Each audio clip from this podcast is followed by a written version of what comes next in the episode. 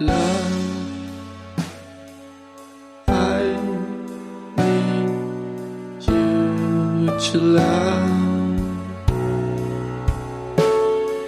Ну что, всем привет, с вами снова подкаст «Давай поговорим». И с вами в этой виртуальной студии, как обычно, я, Стелла Васильева, вещаю Сан-Франциско, и со мной на проводе моя прекрасная Аня.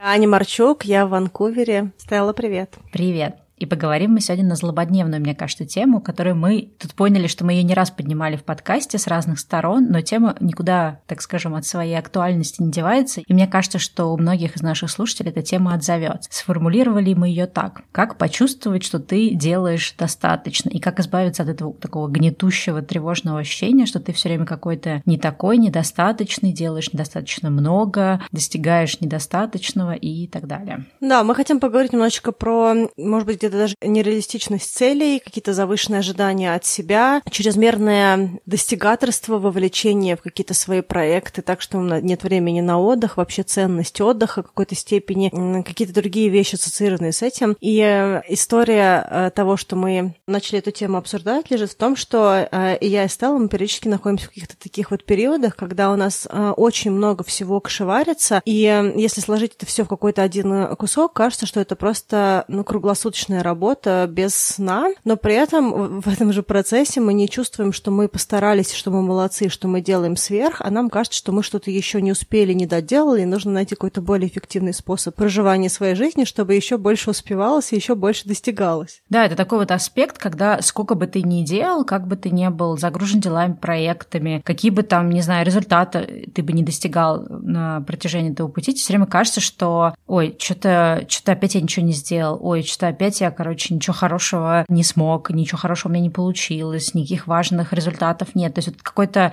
разрыв реальности, причем мы эту тему не раз поднимали, и у нас как раз, мне кажется, была такая некая прогрессия. Вначале ты просто думаешь, что ты какой-то э, да, там, синдром самозванца или еще что-то, такой кусок говна, у которого все, короче, хуже, чем у других, все такие молодцы вокруг, у всех все классно, а у тебя одного какие-то дурацкие результаты. И это такой первый шаг, то есть ты постоянно ставишь какие-то завышенные цели, такой шаг перфекционизм. Про это мы тоже там говорили в одном из выпусков. И вроде бы, да, постепенно, по крайней мере, я могу за себя говорить, да, у меня удалось отпустить вот это вот движение к перфекционизму, каким-то идеальным, завершенным целям. То есть вроде бы как бы от этого я отказалась. Там, следующий, наверное, ну, может быть, не в таком порядке, но следующий шаг был осознать, что успешный успех, достигаторство, там вот эта вся хасл-культура, вот это все, это какая-то профанация, да, то, что вот называется термином токсичная позитивность, все это абсолютно непродуктивно, не ведет ни к какому счастью к жизни, вообще ведет к выгоранию, про это мы тоже говорили. Я это вот на собственном примере изучила, ты такой, окей, я отказался от перфекционизма, я отказался от успешного успеха и достигаторства, я стараюсь оценивать адекватно свои результаты, хвалить себя, замечать маленькие какие-то результаты победы, ставить себе какие-то вроде бы реалистичные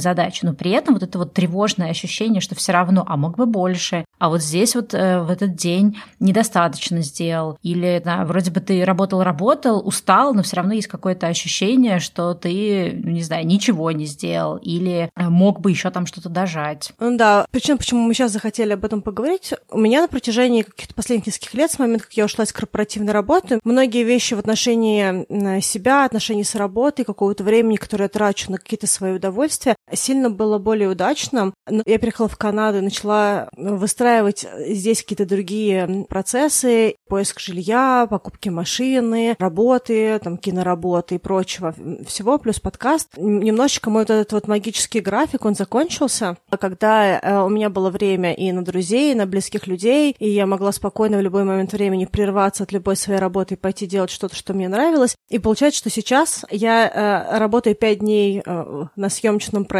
и это 60 часов в неделю, плюс дорога на работу по почти полчаса в одну сторону, то есть еще получается час в день, то есть 5 часов в неделю, тоже 65 часов, плюс подготовка к подкасту и запись подкаста каждое воскресенье у нас сейчас. И получается, что это все вместе 70 часов только на какие-то рабочие активности. И помимо всего прочего, я пытаюсь туда вписать какой-то спорт. По субботам и воскресеньям с утра у меня гребля, полтора часа плюс дорога, полчаса на греблю, на велосипеде туда и обратно. Плюс мне показалось, что мне не хватает спорта, я мало двигаюсь, поэтому иногда приезжая с работы в 11 часов вечера, я также переодеваюсь и иду на пробежку, хотя бы несколько километров пробежаться. А еще иногда, если мы начинаем снимать позже, то я могу утром сходить на какую-то тренировку, и с тренировки поехать на работу. И если так посмотреть на график моей недели, я не то, что делаю дофига, а я просто круглосуточно фактически что-то делаю. Да? И, естественно, туда еще входят какие-то бытовые вещи, да, там постирать, поубирать, квартиры. Есть, но при этом у меня абсолютно нет ощущения, что я молодец. И, и я сижу и думаю, так, что я сделала недостаточно? Да, где, нужно поменять процессы какие-то? Что нужно скорректировать, чтобы у меня было более все эффективно? И почему это важно сейчас поговорить, э, заключается в том, что иногда мы ставим себе такие странные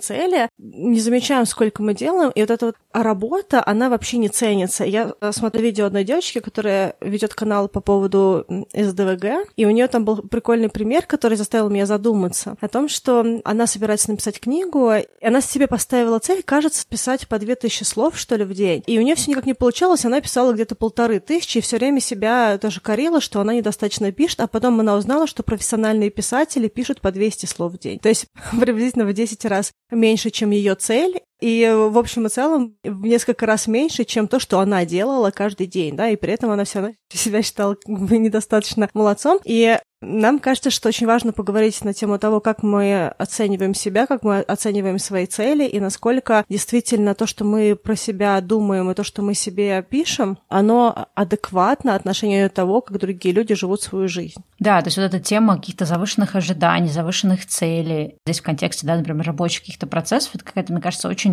тема, которую, наверное, обсуждают, но не очень много, и мы вообще этого не осознаем. Либо мы не осознаем того, что, в принципе, мы и так много делаем, либо нам кажется, что мы делаем недостаточно, потому что нам кажется, что как будто бы в то, что мы еще дополнительно задумали, это вообще реалистично сделать. И вот мы говорили тоже в каких-то выпусках, мне кажется, про когнитивные искажения, что люди всегда переоценивают, да, они всегда переоценивают, сколько им понадобится времени на выполнение какой-то работы, сколько им понадобится ресурсов. Нам кажется, окей, вот эту работу я сделаю там за 30 минут, вот эту работу я сделаю за час, вот эту работу я сделаю еще за 30 минут, значит, мне нужно всего 2 часа. Ну, во-первых, это и так не работает, потому что есть переключения между задачами, есть какие-то срочные штуки возникли, там кто-то тебе позвонил, отвлек, не знаю, ты пошел в туалет, э, попить водички, сделать чай. Ну, есть куча всяких вещей, которые мы никогда не учитываем, например, в расписании, но они как бы есть, и ты без них никуда не можешь деться. И есть вообще, в принципе, какое-то неадекватное ожидания от себя в контексте всяких активностей. Потому что я вот помню, меня тоже часто, например, спрашивали даже на канале, как, например, больше читать, да, и ты понимаешь, что все зависит от того, какое у человека расписание. Если человек сидит дома на каникулах и им нужно придумать мотивацию, как читать, это одна история. Но если человек, например, ходит на работу, у него какой-то супер интенсивный график на работе, у него после этого какие-нибудь кружки, секции. Если там есть семья, дети, это вообще какая-то отдельная история, да, или у него есть какие-то там, например, не знаю, пищевые привычки, что он очень много готовит дома, да, не, не может есть какую-то еду быстро купленную. То есть это еще сколько часов уходит на готовку, покупку еды и так далее. То есть, в принципе, там встает вопрос, можно ли туда, в принципе, вписать книги. Но мы обычно так устроены, что мы не ставим вообще вопрос, да, а какой у нас ресурс. Вот, вот как вот Аня рассказала свою историю, я помню, что ты вначале, да, когда работала на площадке, то есть у тебя был какой-то такой более фрилансовый график, потом ты вышла в офис, и, и ты мне так рассказываешь, вот, я что-то там то не успеваю, и тут я что-то уставшая, и тут вообще это я. Я говорю, подожди, ты работаешь какое-то гигантское количество часов, плюс ездишь в офис. Я что-то не понимаю, как ты еще собираешься туда гребля, бег, э, встреча с друзьями, запись подкаста. То есть этого уже много. То есть почему ты хочешь туда что-то еще добавить? И вот это вот странное ощущение, что время мы воспринимаем не очень объективно. У меня тоже была на тему история, как раз тоже с Аней поделилась, вот мы решили записывать подкаст. У меня есть такое любимое приложение, я его не раз, наверное, упоминала, называется Routinary. Суть приложения в том, что ты можешь создать какое-то для себя там расписание дел, э, ну даже это не расписание, это как бы такой вот рутина, да, то есть это какой-то распорядок дел, порядок. Пленер такой. Ну как, даже, знаешь, это не совсем пленер, это просто, то есть ты пишешь, в каком порядке ты какие дела должен делать, и выделяешь каждому из них какое-то время. Обычно люди используют это как вот утренняя вечерняя рутина. Допустим, ты утром встал, 15 минут на зарядку, там 5 минут на то, чтобы почистить зубы, 10 минут на то, чтобы погладить собаку, 20 минут на завтрак, там 30 минут еще на что-то. Ну, то есть как бы, чтобы у тебя четко вот шел график. А я использую для других целей, я использую для рабочих дней, поскольку, да, как, вот, как фрилансер, я работаю, ну, в ненормированные часы, то есть когда села, тогда я работаю. Для себя адаптировала это положение, такая думаю, ну, допустим, столько-то часов я хочу поработать, но также, поскольку я очень много сижу за компьютером, я не встаю, я не занимаюсь никакими активностями, я решила, что надо мне этот э, график разбавить. Он у меня работает по методу помидор, то есть когда ты там 20-25 минут работаешь, потом делаешь какое-то, ну, такое короткое отвлечение. И вот, значит, я помимо этого, то есть помимо того, что у меня, значит, это рабочий график, я думаю, дополню я его еще всякими делами, которые у меня плохо спорятся. Например, есть какие-то рутинные, значит, административные, бытовые дела, там проверить почту, ответить на какие-то сообщения, не знаю, разобрать э, рабочий стол, потому что у меня здесь все время захламлено, там разобрать какой-то шкаф.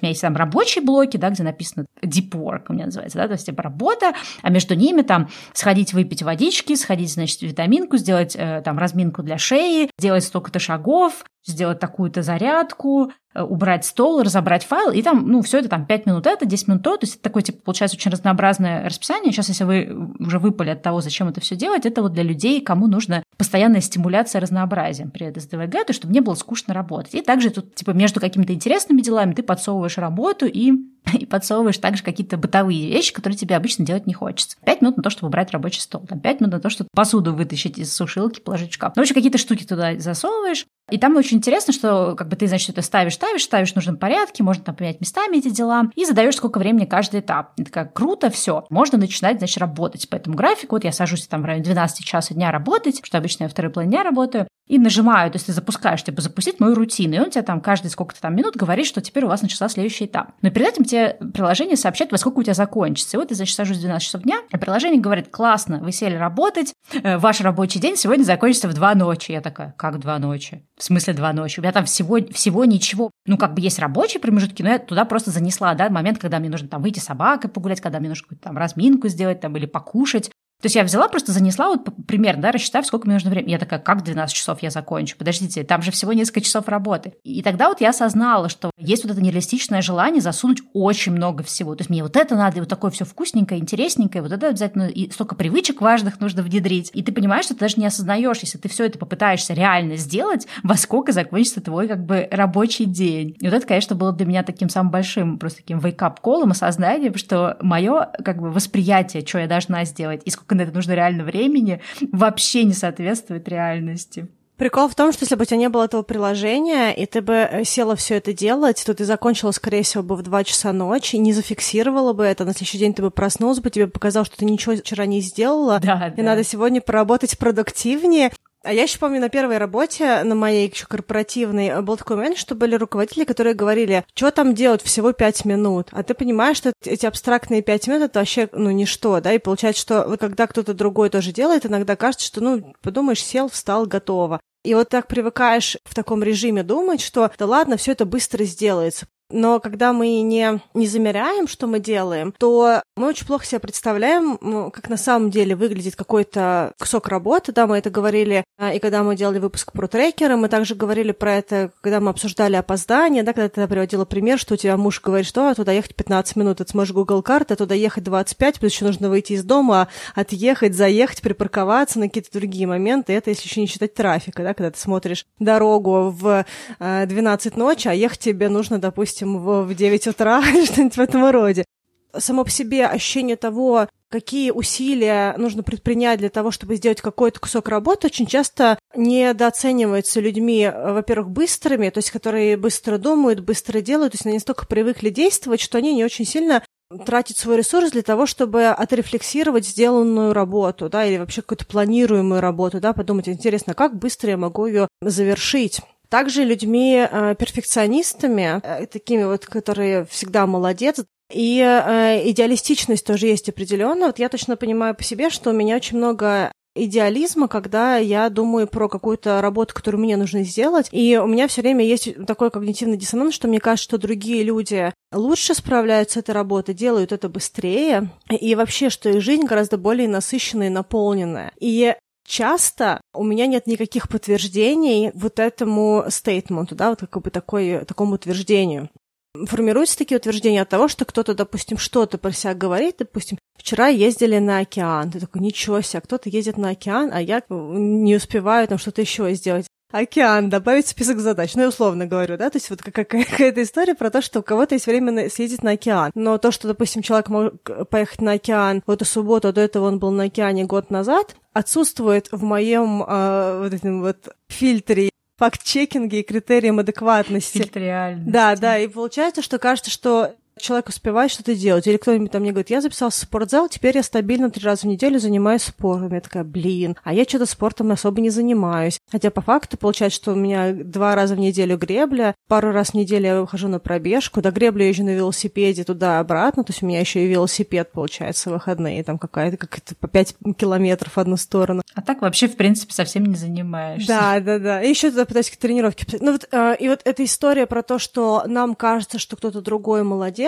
э, то есть когда у нас нет достаточно достоверной информации о том, как человек проживает весь кусок своего дня, допустим, или своей недели, мы берем какой-то один э, критерий, и мы его экстраполируем э, через наше понимание реальности, в зависимости от того, как в этот момент мы относимся к себе. И часто люди, которые имеют завышенные ожидания и ставят себе нереалистичные цели, у них критерий вот этого когнитивного искажения так, таков, что другой человек всегда воспринимается как человек, который успевает больше, делает лучше, эффективнее и прочее. А мы сами воспринимаемся как то, что мы недостаточно делаем, и что нужно больше стараться. И вот под этим вот углом зрения мы э, принимаем какие-то новые решения для себя, которые, как правило, приводит к тому, что мы еще больше вписываем свою какую-то рутину и еще успеваем себя где-то наказывать, как-то эмоционально, по крайней мере, журитесь, так можно сказать, за то, что не сделано.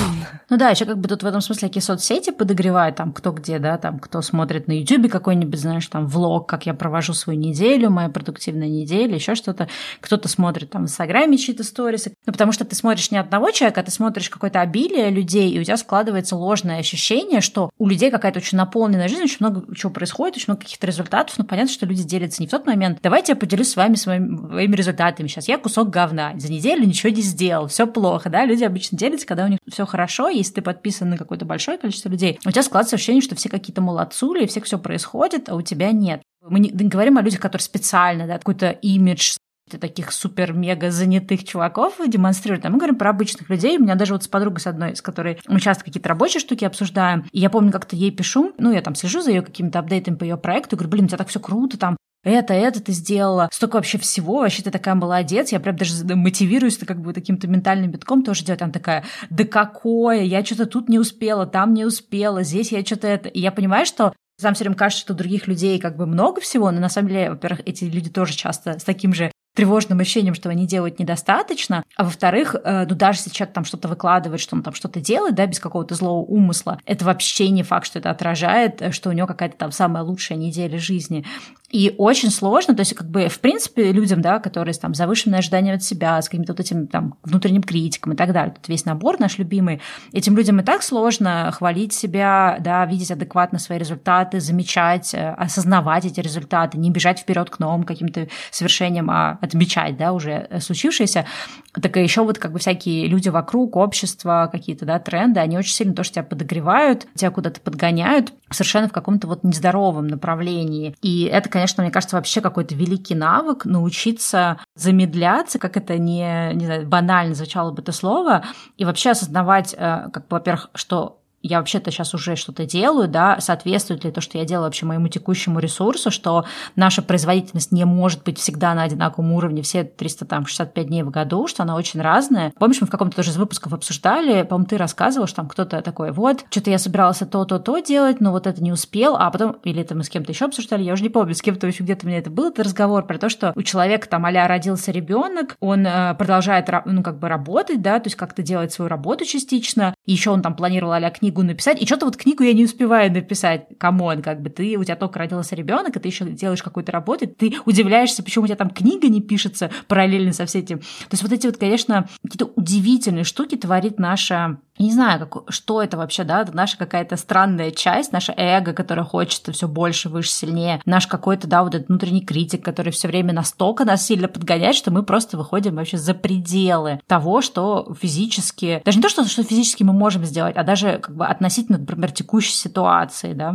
Ну, кстати, хороший поинт. Мне хочется на нем остановиться, поскольку я во всех остальных моментах на нем не останавливаюсь в жизни. А, это скорость. Скорость очень важный критерий вот этого ощущения недостаточности, потому что человек, который очень много всего делает, у него процесс таков. Он заполняет э, весь свой график э, задачами и в практически безумном бреду их завершает. То есть раз, два, три, четыре, сорок пять, сорок восемь, триста шестьдесят пять. Как только галочка поставлена, следующая задача.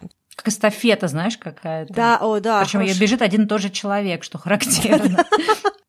Да, то есть получается, что история со скоростью, она такова, что Задач ставится много, они делаются в достаточно быстром темпе, и как только задача уходит из списка, она уходит из э, поля зрения. Но нет ни одного момента, когда происходит валидация проделанной работы. И если мы делаем очень много всего, у нас почти нет э, в голове фиксации того, что это было сделано. То есть это как с едой, допустим, когда мы едим медленно, у нас есть чувство насыщения, мы понимаем, что мы съели, там может быть какое-то там удовольствие от вкуса, или сколько мы съели. Ну да, там от текстуры, еще от чего-то. А когда мы просто проглатываем еду, мы даже не заметили, что мы там могли там, гигантскую тарелку еды съесть, и кажется, что еще надо. А с точки зрения вот этого чувства недостаточности, с проектами такая же история, что получается, что проекты заглатываются без фиксации того, что было, в общем-то, потреблено, да, проглочено, то есть как бы что было сделано. И для того, чтобы вот это ощущение достаточности случалось, очень важно, если уж не рефлексировать над сделанным, потому что не всегда есть возможность прямо рефлексировать, но хотя бы немножечко посмаковать это, да, хотя бы, не знаю, пару-тройку минут, хотя бы выйти там за чаем, за кофе или вокруг, не знаю, столба в офисе пройти, как бы думая о том, что эта работа завершена, да, то есть какая-то должна история быть. Частично мне помогает визуализация, когда я пишу списки задач э, на бумаге, и я их физически вычеркиваю, и я вижу потом в конце дня э, листок зачеркнутый, но э, надо сказать, что этой системы для меня конечно, нет э, стабильности, потому что что-то сюда записывается, что-то вообще не записывается. То есть как бы такое немножечко как драное покрывало. Там нет полностью всего того, что было сделано, то есть невозможно увидеть ну, как бы сто процентов всего того, что сделано. Ну, плюс куча маленьких вещей не, вообще не фиксируется. Особенно рабочих каких-то. Отправили, сделали туда-сюда. Вот. Но, в общем, очень важно какой-то момент времени давать мозгу вот это вот запоминание того, что мы сделали что-то плодотворное. Тогда чувство достаточности будет расти. Скоро скорость в плане задач очень часто не, не наш друг. Как правило, человек, который not good enough, он часто делает много и быстро, и это плюс. Но минус в том, что не происходит никакой рефлексии и не происходит никакого чувства насыщения тем, что мы сделали, что, как бы, в общем-то, и этот процесс только усиливает. Да, вот это чувство насыщения, это эстафета, которая бежит один человек, прибежал, надо кому-то передать палочку, передал ее сам себе, побежал дальше. То есть это здесь очень много всего можно вообще прям распаковать, и про то, что, да, вот это неумение остановиться, сказать, что вот я уже молодец, да, много всего сделал, я там сейчас немножко отдохну, потом продолжу, да, или вот наслажусь этим результатом, мне не обязательно бежать к следующему, потому что если ты дискредитируешь уже какую-то ну, там, достигнутую какую-то ступенечку, бежишь сразу к следующей, то, в общем-то, ты и не посылаешь мозг сигнал, что вот, вот в этом моменте, да, в этом дне я был уже молодец, я был достаточным. Отдельно сюда, конечно, тоже вообще история, мне кажется, ну, тут как бы она такая более э, фундаментальная. А что я вообще, ну, считаю, сколько я должен делать? Потому что вот у меня, например, тоже такой был очень важный момент, который я очень много лет преодолевала. Мне кажется, это мы из подкастов говорили про это, но мне кажется, важно еще рассказать. Когда ты вот работаешь э, в офисе, э, неважно, там в офисе или там из дома, но когда у тебя есть конкретные часы, то есть ты наемный работник, например, там, не знаю, с 8 до 5 или там с 9 до 6, ты вот работаешь, да, в определенные дни. И это совершенно другое ощущение, чем когда ты уходишь в свободное плавание, на фриланс, в какие-то там свои проекты, потому что на работе как бы у тебя все-таки какое-то есть мерило, да, что вот закончился рабочий день, даже, не знаю, пусть он там не в 6, а в 8, да, ты там засиделся, но все равно у тебя есть какое-то, какое-то, знаешь, ментальное переключение, что вот я вышел из офиса, и вот как бы все, да, вот я сегодня поработал. Понятно, что бывают супер тоже какие-то нездоровые структуры, где тебе там продолжает названивать начальник после этого, или люди берут работу домой, то есть такое тоже бывает, это все тоже очень плохо, но это история, да, отдельного подкаста. Но э, представим, да, в какой-то адекватной, нормальной ситуации все-таки ты вышел, то же самое на выходных, ты знаешь, все, там вот эти два дня я, значит, отдыхаю, да, мне не нужно думать о том, сколько чего я делаю, вот в понедельник я выйду, открою свой там список дел, э, почту и там буду разбираться. А когда ты уходишь э, в работу на себя, в какой-то там тот самый найм, или, или когда ты становишься там человеком, который какие-то услуги оказывает, у тебя как бы нет вот этого мерила. И особенно поначалу, когда ты еще только там, не когда ты уже какой-то супер такой э, установившийся профессионал, которым, значит, ну там, фрилансер, да, к которым стоят люди в очередь, ты, знаешь, можешь в любой момент поднимать цену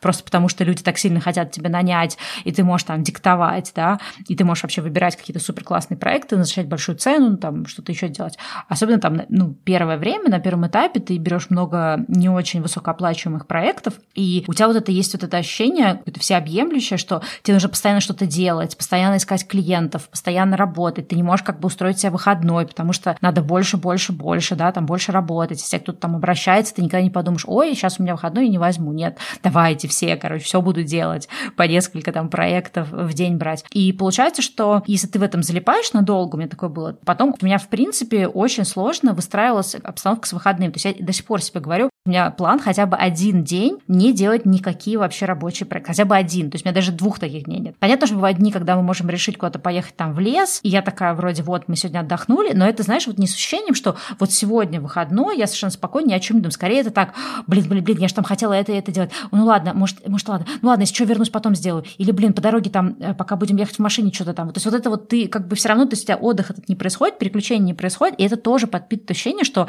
блин, я сейчас вообще не молодец, еду там в лес вместо того, что вот я там собирался еще 100 миллионов там, э, не знаю, полей перепахать виртуальных. Вообще нет вот этих границ, где отдых, где работа. И, соответственно, поскольку нет этих границ, также нет никакого ощущения, да, что вот я молодец, я что-то сделал. Так хотя бы ты думаешь, ну вот я там отработал свой 8-часовой э, день и пошел. А тут как бы этого нету, ну вот этой грани.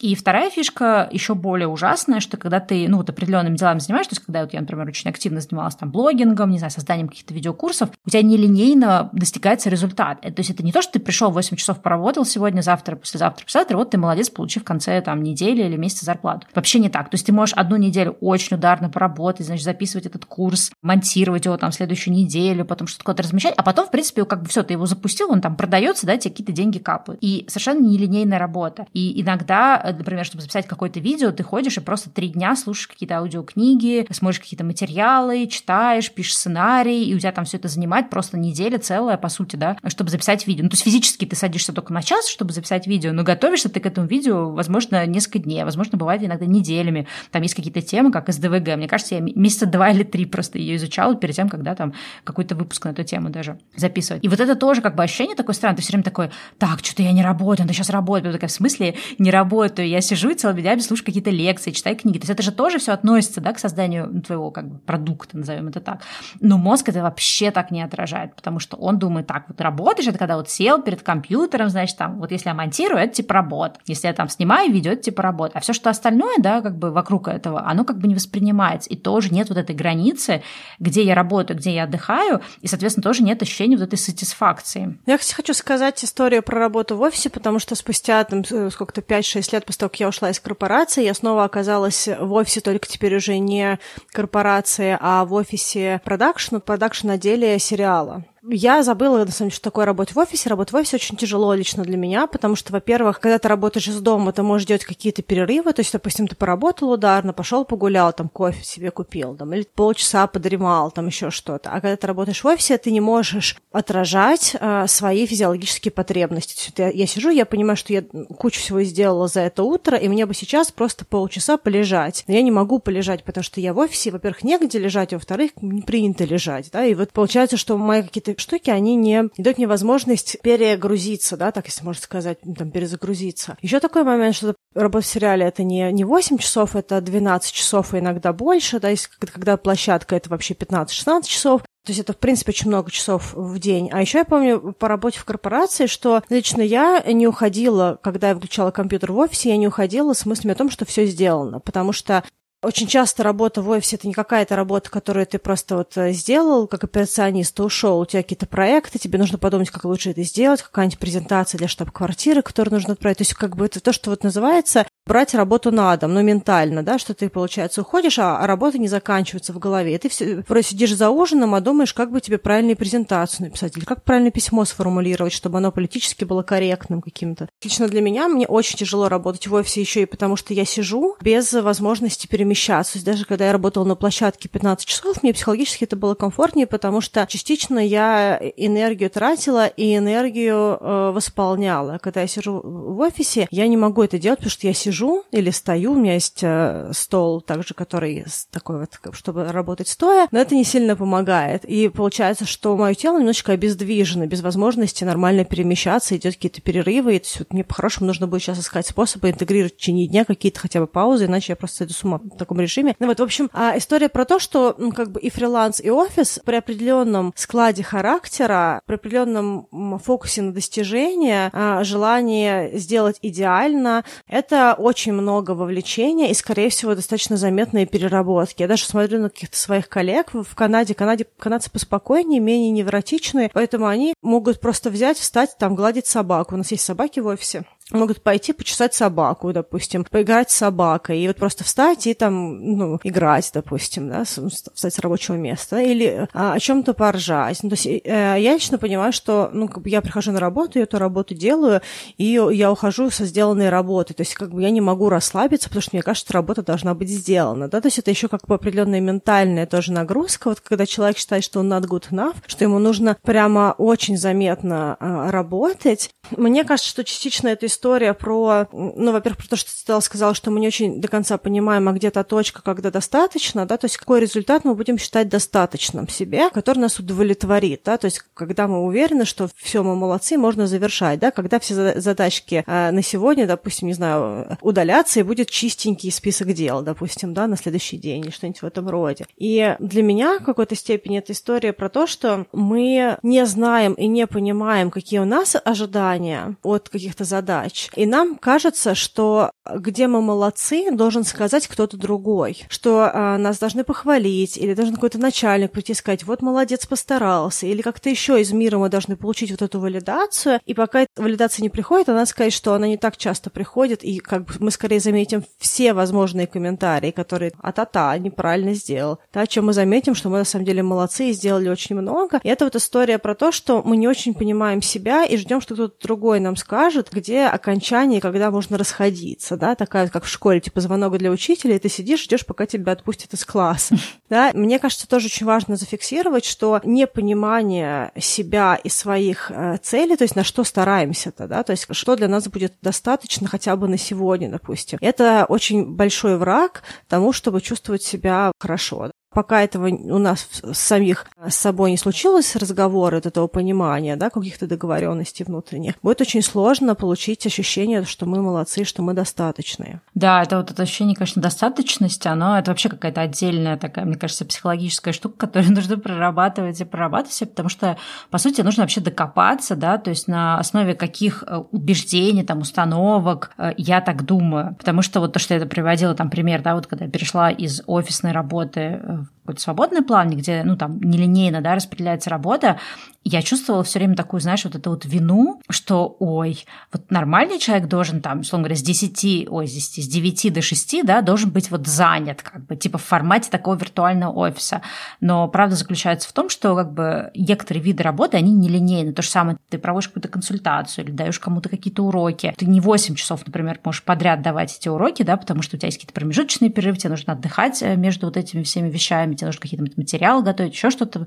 Ну, то есть это вот как какое-то э, вот это чувство вины, да, которое, ну, соответственно, как обратное от этого недостаточности, оно, например, может там зиждется на какой-то установки, что вот хорошие люди, значит, это люди, которые много работают, или люди, которые работают минимум столько-то часов в день, или люди, у которых там работа является приоритетом номер один, да, или там вот это, знаешь, это все присказки, что типа там, э, типа, как, как там, господи, выспимся, когда помрем, или как там эта дурацкая звучит штука. То есть вот эти все установки про то, что отдых не ценен, там, отдых, э, как бы, не знаю, там, занимает мое время, да, что это пустая трата времени. Я, кстати, когда ходила к психотерапевту, у нас одна из таких больших вообще тем, которой мы постоянно возвращались. Я там ей что-то рассказываю, рассказываю, она такая говорит, Стелла, я смотрю, говорю, вы снова ищете пользу. То есть у меня была какая-то фишка, что я во всем искала пользу. То есть, например, там даже я помню, у меня в качестве эксперимента была неделя, на которой я решила, значит, что я не буду работать на этой неделе. И я не знаю, может, я рассказала тоже эту историю. Я подруге своей говорю, я на этой неделе не работаю. Она такая, «А что ты сейчас делаешь? Я такая, ну вот, сижу книжку читаю. Она такая, о, прикольно, что за книжка? Я такая, ну вот нам там на курсе писательского мастерства задали книжки прочитать. Я такая, ну в смысле ты не работаешь? То есть, как бы ты, то есть идея в том, что ты неделю ничего не делаешь, да, то есть вот учишься как бы не работать, не делать. А мне все время нужно как бы, как бы каждый этот час, каждую минутку пристроить. Это тоже как бы на какой-то, видимо, ну, связано с какой-то тоже установкой, в том числе какой-то идущей, да, из какого-то момента воспитания, взросления тебя, когда тебе кажется, что вот минута, проведенная не пределе, да, это минута, потраченная зря, жизнь, потраченная впустую и так далее. И вот для меня, например, это очень сложно. То есть, например, я в какой-то момент поймался на том, что я перестала слушать музыку, потому что, ну как послушать музыку, когда столько в очереди книг, подкастов, лекций, это же все, да, это просто жизнь, все, все не прислушать. И в какой-то момент я помню, что я еду своего спорта в машине, и такая какая-то погода классная, и такое очень настроение классное, блин, послушай музыку. А потом такая, ну да, ну вот там вот эта вот лекция я хотела дослушать. И я понимаю, что это какой-то просто маразм. То есть я, я реально как бы не могу позволить себе эти там 40 минут, пока я еду домой, не послушать какую-то очередную лекцию. И это тоже все как бы зиждется на каких-то вот, э, ну, абсолютно странных установках, что вот каждая минута должна быть проведена с пользой, что вот прям ни секундочки напрасно. И вот это вот чувство вины какое-то ужасное, оно, конечно, просто... Вот, пока когда начинаешь это замечать, ты такой думаешь, господи, что со мной происходит? А как это, от этого избавиться? Ну, как бы это довольно-таки такой долгий процесс, чтобы от этого уйти. Потому что это, мне кажется, прям зашито на подкорке. Я, кстати, хотела сказать по поводу вот этой истории. У меня тоже была такая штука, э, когда я э, еще не работала в кино, э, что я тоже почти не слушала музыку, потому что мне казалось, что мне столько всего нужно послушать, и мне еще же еще и интересно, то есть как бы да, да. книжек большое количество, которые хочется прочитать, тоже какие-то материалы. У меня там YouTube премиум, потому что я постоянно скачиваю какие-то лекции, что-то еще, там какие-то подкасты а, а, англоязычные, которые там в YouTube, допустим. Скачиваю в это прослушивание офлайн, чтобы можно было э, в любом моменте там ходить слушать. Но надо сказать, что сейчас я так много работаю, у меня настолько перегруженный мозг, что я иногда, когда я, допустим, либо выезжаю на работу, либо когда я на велосипеде еду на, на греблю, я э, открываю YouTube, и я понимаю, что я вообще не готова ничего сейчас слушать, где люди разговаривают. И я могу слушать только музыку, причем обычно какую-то лаунжевую музыку, либо какую-то музыку, которая там называется, не знаю, там э, концентрация или что-нибудь еще. То есть какая-то музыка, которая просто либо расслабляет, либо прям бьет в мозг так, что вот как бы дает ощущение, как будто бы с тобой какую-то работу в голове проводит, то есть что-то там делает. Ну, в общем, так или иначе, мне не получается э, слушать. И надо сказать, что вот тоже к вопросу о книгах, о количестве книг. Я гораздо больше читала книг в прошлом году. В этом году, э, как только я начала работать в кино, у меня снизилось количество чтения и прослушивания книг, потому что мне просто не хватало ментального ресурса на то, чтобы переваривать книги. То есть, ну, как бы слушать э, так, что я могла слышать, что происходит в книгах, как-то это фиксировать и рефлексировать на тему, которую я там, ну, слушаю. Плюс часть книг у меня были либо мемуары, которые я читала, там, допустим, Довлатова, еще кого-то, которые мне подходили под настроение, либо даже какие-то художественные, потому что я не могла переварить научпоп. Мне казалось, что мне сейчас что-то с этой информацией нужно сделать, а у меня нет ресурса. Вот, и когда я вышла работать в офис продакшна, у меня еще на определенный процент сократилось количество книг, потому что у меня просто ушла возможность э, ни с кем не разговаривать, то есть потому что как бы, я нахожусь в общем пространстве. А после 12 часов работы концентрированной, у меня просто нет ресурса еще и вовлекаться в прослушивание книг, то есть у меня очень сильно упало прослушивание книг, да, то есть это к вопросу о том, где точка реалистичности, да, и можем ли мы, когда мы работаем очень много вовлеченно, ментально, действительно еще очень много читать. Тут еще один поинт, который, мне кажется, важно зафиксировать. Когда мы говорим про ощущение недостаточности себя или каких-то завышенных ожиданий от себя, это сканеры, да, или какой-то человек с большим количеством интересов. Потому что люди, у которых есть всего один интерес, они достаточно много могут делать в сторону этого своего интереса. Когда у человека два и больше интереса, это время умножается на количество интересов. Есть, конечно, какой-то коэффициент, с которым это все уменьшается, но глобально это все равно гораздо больше. И вот получается, допустим, если вам нравится ваша работа, и вам интересно про это читать или какие-то тренинги получать, а еще хочется заниматься собой и улучшать что-то с точки зрения саморефлексии, изменения своих каких-то, может быть, поведенческих реакций, что-то еще. Это еще один блок интересов. А еще вы начали увлекаться какими-нибудь спортивными активностями, это еще один блок интересов. А еще у вас есть какое-то художественное желание, или там, не знаю, вы, вы поете, или вы танцуете или вы куда-то еще ходите. И получается, что огромное количество интересов, и на все эти вещи нужно время. И получается, что все эти интересы нужно куда-то впихнуть с каким-то понятным шагом. Обычно еще у людей эти интересы подваливают достаточно быстро от того, что происходит в мире. С кем-то пообщался, подумал, о, прикольно, надо тоже попробовать. Хоба, еще одна точка в списке задач или хотя бы в списке там вещей, которые надо попробовать. Если это все не размазывается по календарю, то есть, допустим, классная идея, попробую в феврале 23 года, да, все эти вещи, они начинают как будто бы подмигивать вам, и такие как бы, а мы тоже тут в очереди, давайте быстрее проходим, проходим. Да. Большое количество интересов само по себе, и идти на эти интересы плодит чувство недостаточности, потому что кажется, что интересов-то много, а ни на что из этого не хватает времени, и что я за такой вот плохой человек, который никак не может все свои эти задачи решить. А, но подтекает так быстро, что невозможно все, что пришло к нам в список задач, в каком-то адекватном а, режиме, даже если бы человек вообще не работал, делать. Вот. Поэтому тут как бы это тоже критерий, который важно про себя знать. Если у вас очень много интересов, вы в зоне риска на чувство недостаточности. О, да, мне это очень знакомо. Ну, как бы есть какие-то, знаешь, такие внешние прям маркеры. Я, например, наберу книг в библиотеке, причем иногда физических. И вот, значит, у меня, значит, стоп. Здесь у меня книга про sustainable fashion. Здесь у меня книжка про то, как там шить, вязать. Здесь у меня книжка про э, съедобные растения, какие-то медицинские. Это ботанику начала изучать. Потом еще что-то. И вот, значит, у меня там приходит уведомление, что там через столько-то дней вам нужно сдать книги в библиотеку. И тут у меня просто начинается супер вообще невроз. Такая, блин, блин, я некоторые из них даже не открывала. О боже, что делать? И я начинаю запихивать. Так, срочно эту книжку за сегодня надо пролистать, посмотреть. И начинаешь все время да, себя ругать. Но как бы, есть такой момент, помимо физического времени, есть, в принципе, какой-то, да, такой некий ментальный ресурс, какой бы ты ни был там сканер, человек с СДВГ, человек со специальными интересами, с РАС, там все что угодно, вот у тебя все равно есть ограниченное количество, ну, во-первых, времени, да, но даже если абстрагироваться от времени, у тебя есть ограниченное количество какого-то такого ментального ресурса, который уходит на переваривание этой информации. Отдельно от этого, да, если ты человек увлекающийся, да, там сканер, не знаю, СДВГ, называйте как угодно, если тебе сейчас вот э, в какой-то момент ты там, не знаю, открыл Википедию, посмотреть одну какую-то статью, а потом нашел себя, что ты уже там по пятой ссылке проваливаешься и читаешь, не знаю, какие есть виды пшеничных зерен, понимаешь? То есть и ты такой, боже мой, зачем я это все делаю? У меня что-то пять книжек по шитью лежит, надо же их там осваивать. Но здесь нужно как-то, мне кажется, учиться, ну, быть к себе как-то, да, таким, не то, не то что бережным, какой-то ну, более спокойным, менее требовательным, потому что нужно также отдавать отчет, что как бы, да, у меня очень много интересов, никогда ни при каком раскладе я не смогу каждый из этих интересов э, изучать или погрузиться в него настолько, насколько я бы хотел, да, даже там не говоря уже о том, что есть люди со стороны, которые, ну, что-то там вот и то, и... то есть даже если ты такой, нет, я понимаю, что я нигде, не стану нигде там супер-мега профессионалом, или у меня нет плана изучить всю эту область, у меня просто есть как бы, да, некий интерес, который я пытаюсь удовлетворить.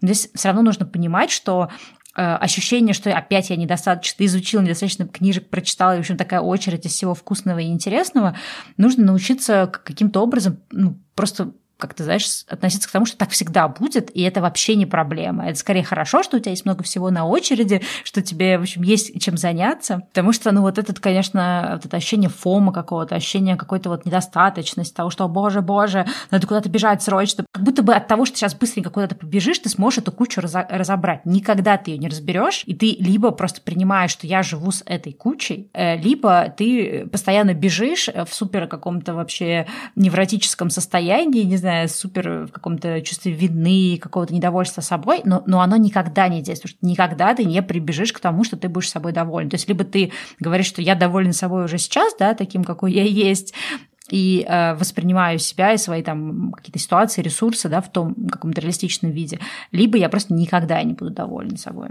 Ну да, это хороший point, просто такой рефрейминг сделать того, что происходит, и смотреть на это не с дефицитарной позиции, что я тут не успеваю, мне недостаточно времени, недостаточно ресурса, а э, через призму того, что есть вокруг меня интересы и возможности. И когда мне станет грустно, или если мне вдруг в какое-то времени будет хотеться что-то другое, я могу просто пройти по своему бесконечному списку вещей, которые я занес, и что посмотреть мне отзывается прямо сейчас, и, может быть, если что-то мне прям хочется поделать, что-то из этого забрать. То есть это как бы скорее возможность что-то еще поделать, а не а, обязательная часть программы, да, то есть потому что нам кажется, что если это попало на наш радар, mm-hmm. то теперь это обязательно к выполнению. На самом деле это не совсем так, это просто зона направления интересов, то есть что-то из этого может нам отозваться. Возможно, мы никогда в жизни это не сделаем, а возможно, мы это сделаем через какое-то очень продолжительное время. Допустим, я хотела работать в кино, когда я еще думала, куда поступать в школе. Но мне казалось, что всегда очень нереалистично, и получается, спустя очень много лет я оказалась на съемочной площадке, работаю в киноиндустрии. Но прошло очень много времени. Ну, просто вот какая-то вещь, которая так или иначе как-то, ну, как бы в моей голове где-то жила фоново, она все равно случилась, допустим. Гребли, я присмотрелась к гребле когда-то там в январе этого года, и мне казалось, что, о, здорово, интересно было попробовать греблю. И уже прошла половина лета, прежде чем я попробовала там вообще что-то сделать с греблей, ну, как там, начало июля было, да, когда я что-то говорила с другом и поняла, что а что-то я даже не поузнавала вообще, какая там гребля где есть и куда можно пойти. И просто в этот же день нашла, записалась, начала ходить.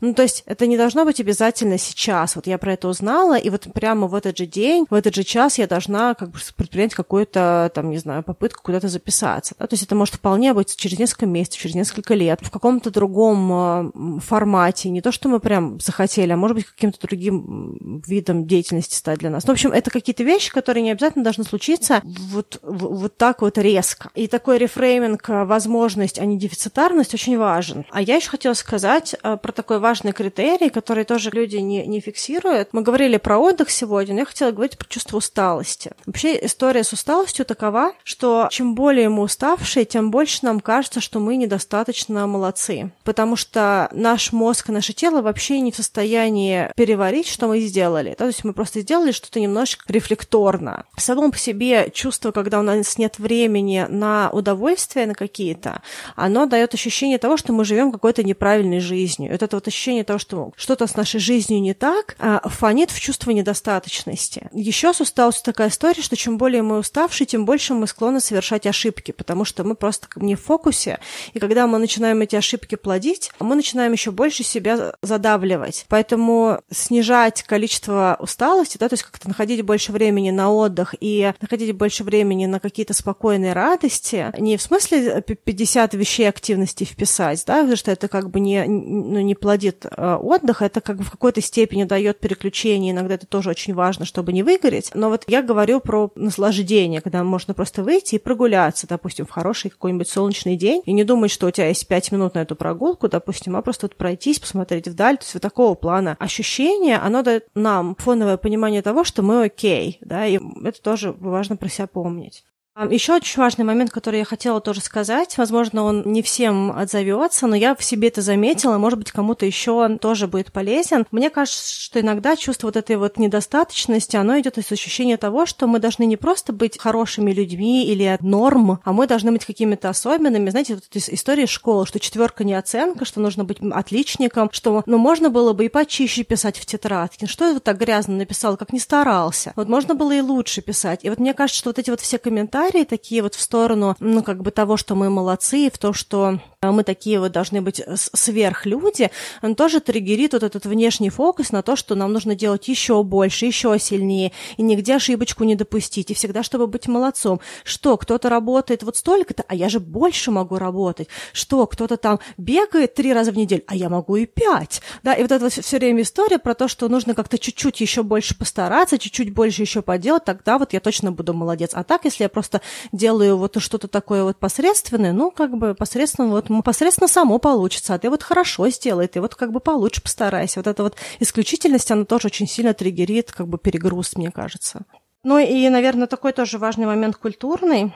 Это история про... Вообще, когда мы говорим про тему недостаточно хорошего, это частичная история про перфекционизм и страх наказания, что если я буду большим молодцом, и я сделаю все очень-очень хорошо, то тогда меня не будут ругать, тогда мне ничего не прилетит, и поэтому я буду очень сильно стараться, очень много всего достигать, и тогда как бы уж точно меня не за что наказывать, и тогда вот точно все будут считать, что я молодец, что это точно хороший. Культура осуждения, мне кажется, что вот наше поколение воспитывалось на таком формате родительства, когда казалось, что, ну вообще культура культурно, что нужно обязательно человеку сказать, если он где-то не молодец. Вот оденься поаккуратнее, что шнурок у тебя развязался, а что ты вот там туда-то не пошел, а здесь не сделал, что тут говорят там на родительском собрании про тебя, что ты плохо себя ведешь, и там любой человек считает себя вправе тебе какой-то дать улучшающий комментарий, да, вот мы говорили про шейминг во благо, что э, случайные люди на улице могут тебе дать какую-то развивающую, какую-то развивающую обратную связь, да, и вот когда мы говорим про э, чувство недостаточно хорошести, это вот такой немножечко тремор того, что кажется, что отовсюду будет прилетать, и из этого еще сильнее нужно стараться, и еще больше нужно делать, делать для того, чтобы как бы не прилетало. Вот, мне кажется, это тоже очень важно в себе ну, замечать, что иногда мы делаем не потому, что нам действительно важно сделать этот миллион, пятьдесят задач,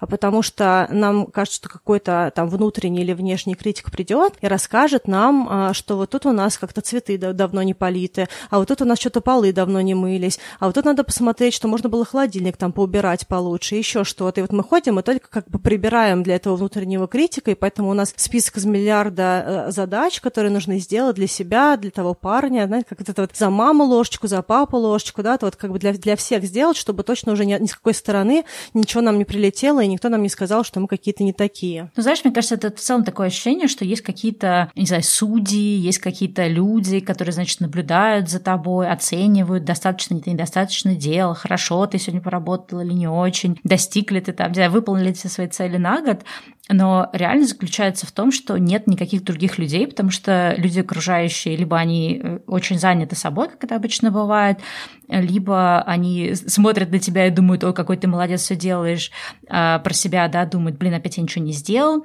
Ну, либо это какие-то люди, которые, например, могут посмотреть на тебя и сказать, что, ой, что-то ты нифига не делаешь, а вот Вася Пупкин сделал то-то и то-то. Это обычно люди, которые не сами чем-то занимаются и куда-то вовлечены, а люди, которые сидят раздают э, развивающие комментарии. То есть человек, который сам много чего делает, много в каких областях, сам тоже переживает за то, достаточно, недостаточно он делает, он вряд ли будет раздавать другим комментарии. То есть люди, которые раздают комментарии, это как раз люди, которые занимаются раздаванием комментариев в свободное время, и они-то особо не парятся. Поэтому да, мне кажется, есть такое вот ощущение, что как будто кто-то придет оценит, хотя нет никаких оценивающих людей, только ты знаешь, что тебе нужно, если даже кто-то там тебе сказал, что ой, это сделал это не так, на самом деле, э, даже если ты сейчас это быстро переделаешь, как хочет другой человек, в результате тебе жить этим результатом. Тот человек, он как бы сказал это и пошел дальше жить свою жизнь. А ты, например, ради него, да, там что-то улучшаешь, работаешь больше, потому что там, не знаю, если ты там как родитель, да, недостаточно делаешь, ты побежал там становиться лучшим родителем, потому что тебе кто-то, какая-нибудь там бабка на улице сделала, ну, как бы какой-то, да, комментарий отдала, сделала замечание, хотя на самом деле все равно никогда, во-первых, не скажешь ничего хорошего, потому что это просто тот человек, который говорит, что плохое, во-вторых, ну, как бы тебе жить с твоими результатами, да, то есть либо ты двигаешься в сторону какой-то вот, ну, гармоничного осознания, сколько я могу, а сколько я не могу сделать за сегодня, либо ты постоянно бегаешь и боясь, да, вот это осуждение других людей, делаешь какой-то постоянный передоз дел. Ну да, ну и э, вообще надо сказать, что э, культура осуждения, она требует гораздо больших страданий и больше работы, да, и когда мы свободны от того, что другие люди нам говорят, как бы это очень сильно освобождает. Но еще она освобождает энергетически тоже, да, когда мы говорим, что у нас недостаточно ресурса, мы также должны учитывать, что это еще и эмоциональный ресурс, когда мы очень сильно переживаем или нас цепляют комментарии других людей, то у нас включается руминация их слов или то, что вот они нам сказали, и мы просто ходим по кругу, гоняем это все,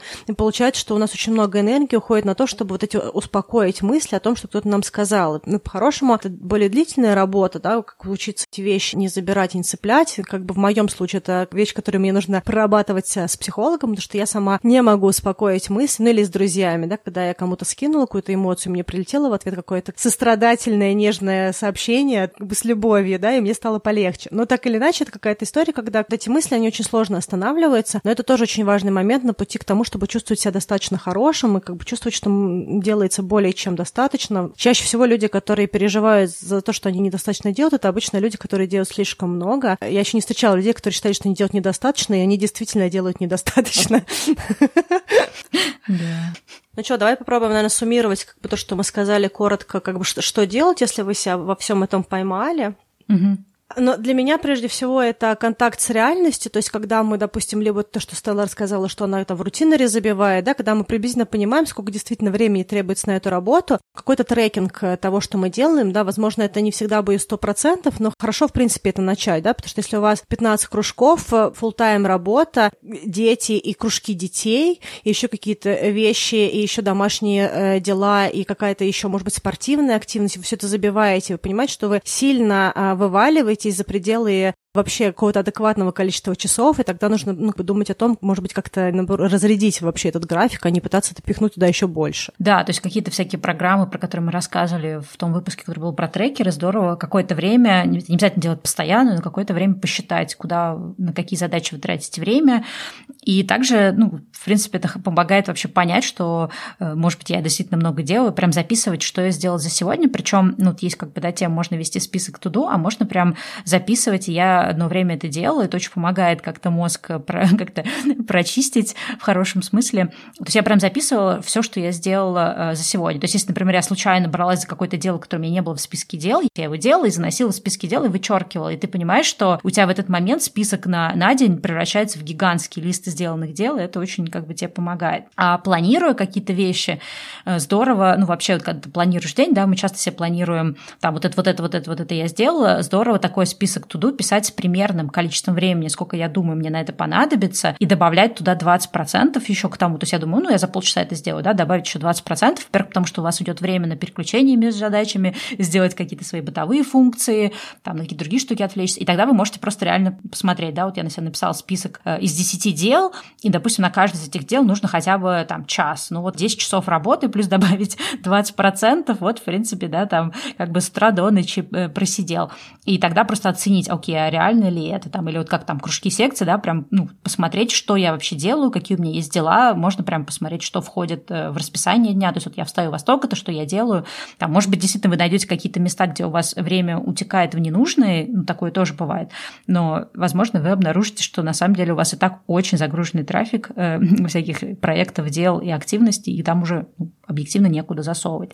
Либо надо тогда от чего-то отказываться. Еще то, что я по себе замечала, что иногда можно даже какие-то задачи делать не так, потому что, допустим, человек, который перфекционист, он может как-то стараться это делать прям супер идеально, но как бы не, не вся работа требует такой идеальности. Не все э, задачи требуют э, четкого какого-то туду листа и э, планирование, иногда просто ну, можно быстрее сделать, э, чем готовиться сделать. Да? То есть некоторые вещи требуют подготовки, это помогает потом проект, чтобы шел быстрее. Но иногда какие-то вещи просто сделать, а иногда какие-то вещи вообще можно не делать. И э, надо заметить, что даже по работе начала замечать, что я могу какие-то вещи сделать иначе, они будут занимать у меня меньше времени, и все довольны результатом. Да? То есть вот то, что я сделала, это на самом деле то, что они хотели. То, что я до этого делала, это мое извращенное представление о том, как как они хотели, чтобы это было. Но это все не требовалось, это просто какая-то невротическая тревога и желание сделать супер хорошо. Глобально людям нужно было просто вот, чтобы это было сделано. Да? То есть, к примеру, вас попросили распечатать, просто можете распечатать. Вам не нужно распечатать, застеплить, сброшировать, убрать в красивую папочку, подписать каждый там что-то еще. Да, то есть пример, как бы, когда вы делаете чрезмерно. Да, то есть вы можете просто распечатать и отдать. И если кому-то нужно, чтобы это было сделать супер исключительно, вам человек может про это сказать, а может еще раз заброшировать, а может может там еще что-то сделать, да, то есть если мы делаем больше, чем нас попросили или сделали супер классно,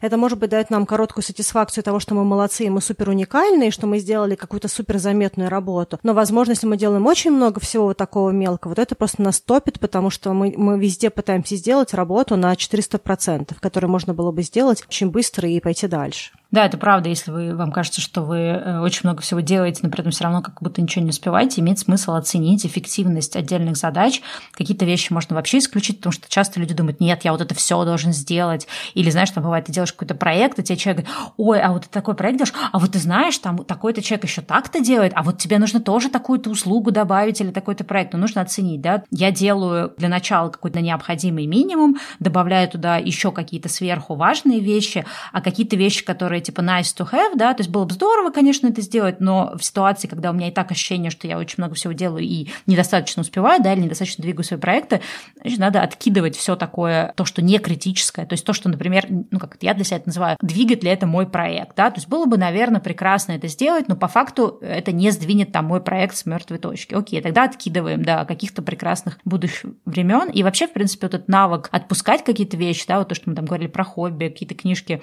если ты понимаешь, что сейчас ты набрал кучу книг или сохранил кучу всего, окей, выбери то, что сейчас отзывается, остальное пусть оно там лежит, и не надо как бы думать, что ты должен обязательно все прочитать, дочитать и сделать. Это как бы абсолютно не нужно, да, то есть делай то, что тебе важно сейчас, актуально сейчас. Еще один пункт, который мне очень важен, это раскидать по календарю этот инструмент э, немножко снижает мою вот эту вот чрезмерность да, в задачах. Допустим, я хотела пойти на вейксерф, и я даже нашла место, где я могу делать вейксерф в Ванкувере, я думала, куда бы его вписать, в какой бы день его поставить. Uh, учитывая мой график сейчас, и в какой-то момент я подумала, что если я еще добавлю куда-то сюда вейксерф, то я просто порвусь. И я такая подумала, окей, вейксерф пойдет на сентябрь. У меня в августе еще будет гребля, закончится гребля. Больше я выходные uh, буду стараться не занимать э, спортом, чтобы у меня была возможность просто потупить выходный день, как-то по поотдыхать. И я просто буду там тогда вейксерф искать, куда поставить в будни. И то есть вот у меня есть понимание, до сентября вейксерф торф, нет, все, можно даже не, не думать про него. Да, и вот когда есть вот такие вот истории, да, там, если подумал так, когда я могу приехать в Москву? Ну вот в Москву я раньше февраля не смогу проехать с проектом, со всеми событиями там прочее. Все. До февраля я не думаю про Москву. Когда мы какие-то вещи ставим по календарю, у нас как бы снижается градус тревожности, потому что нам не нужно про это думать сейчас. У нас есть какое-то понимание в будущем, где я буду про это, допустим, думать или к этому готовиться. И это как бы тоже дает сатисфакцию определенную. Ну да, кстати, хороший план отложить просто на полгода и вернуться к этому. Особенно если, знаешь, какие-то есть дела, которые ты все время такой, мне надо это сделать, надо сделать, и ты ее там изо дня в день двигаешь, э, из месяца в месяц двигаешь. Я часто практикую такое, что если я какую-то штуку в списке дел подвинула там раз пять уже, то я просто ее отношу в список когда-нибудь потом.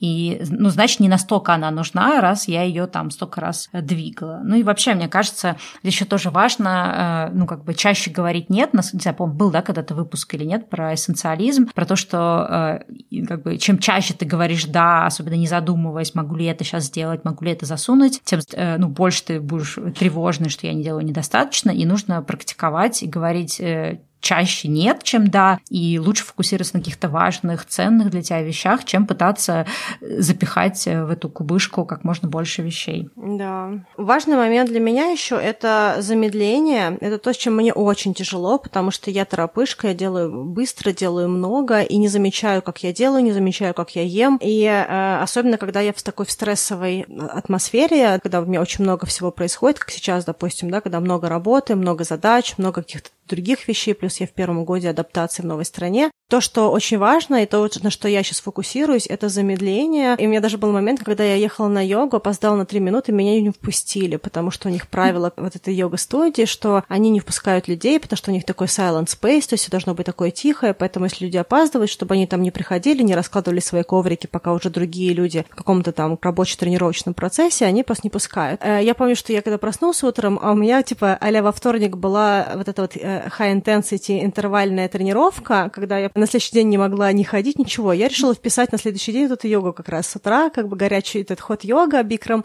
Еду на йогу перед работой и думаю, блин, вообще не уверена, что йога сегодня хороший план. Наверное, нужно было бы сегодня отдохнуть. Предоставлю это как бы судьбе. И меня просто не пускают. Я, конечно, позлилась, они меня пустили, чтобы я приняла душ перед работой, там как-то привела себя в порядок.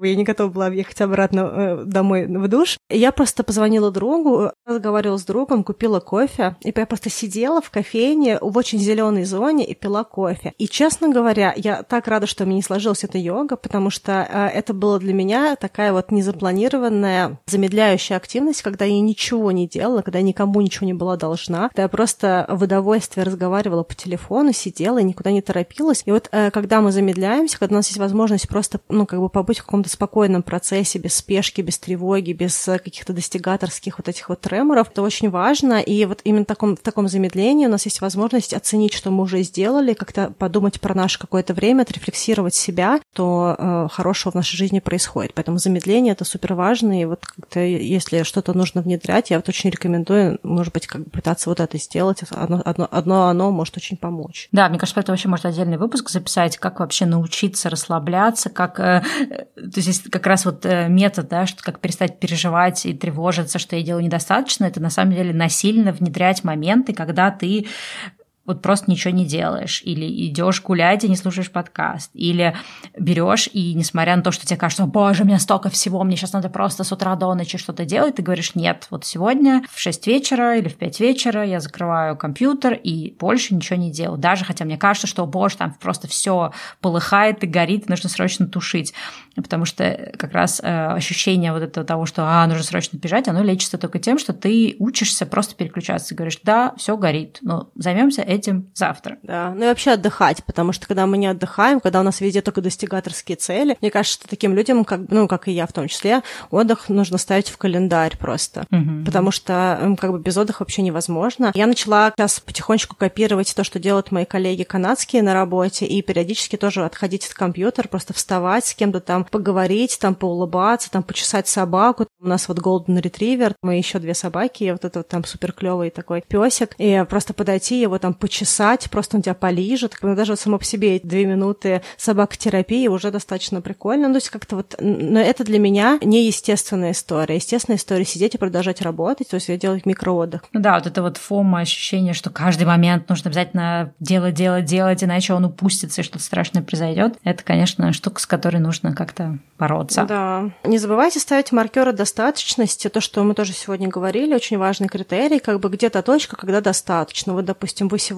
пишете, что достаточно, это если я сделала одну такую задачу, вторую такую задачу, третью такую, это достаточно. А все остальное может пойти в категорию, но здорово, если смогу вписать, да, и не нужно это делать как базовую, э, базовый список дел. И вот тогда тоже немножечко потихонечку будет как бы, ну, меняться э, ожидания от самих себя. Вот, и классно не забывать делать рефрейминг того, что вы молодец, и что как бы у вас очень много увлечений, очень много всего того, что вас драйвит, но не обязательно это все вписывать как обязательную практику, а вот просто у вас интересная, насыщенная жизнь, просто получаете от нее удовольствие, что вы успеете, то успеете, что не успеете, успеете в другой момент времени, никто никуда пока что не убегает, все хорошо, все, все можно сделать. Да, как человек, прошедший через год практически выгорания, могу сказать, что можно сколько угодно ставить э, нереалистичные цели, работать по 14 часов, говорить себе, да нет, я тоже сдюжу. Но когда ты попадаешь в состояние, когда ты вообще ничего, не то, что не можешь физически, физически ты можешь, а ты просто не хочешь ничего делать, и тебе как бы полная какая-то такая апатия,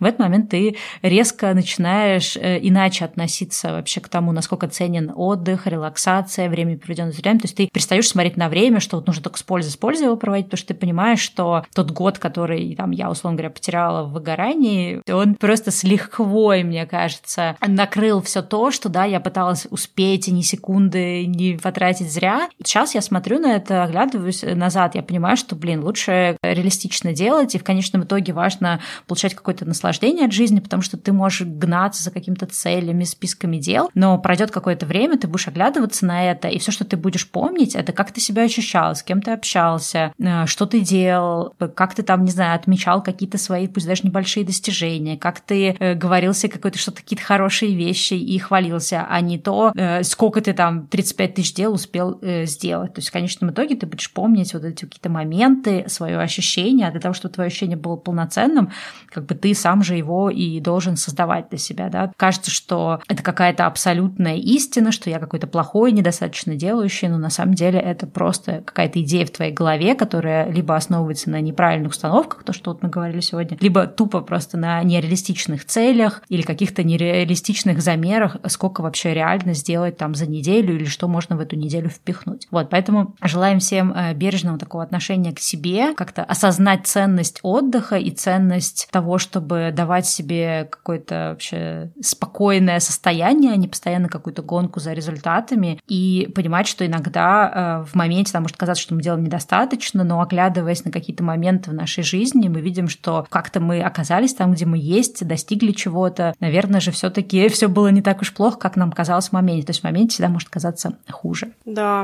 относитесь к себе бережнее, ищите соратников. Иногда, может быть, даже можно попросить мужа или друга, чтобы он вам говорил, так, все, хватит. Молодец, постаралась, пошли ужинать, пошли гулять. Мне очень помогает иногда, вот когда есть такой вот человек, который меня вытаскивает, когда я сама не могу, это может быть хорошим, как сказать, подводящим упражнением к бережному отношению к себе. В общем, берегите себя, не загоняйте себя, вы, скорее всего, делаете больше, чем нужно, и вы большие молодцы, и мы желаем вам ценить то, что вы уже проделали, и наслаждаться вашей жизнью, чтобы то, что вы делаете, было не просто не пойми для кого а такое старание, чтобы оно было для вашего удовольствия и радости и каких-то приятных моментов.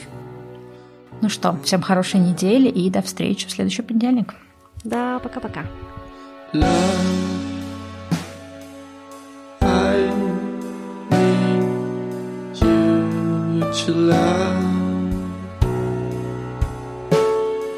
and bring back what used to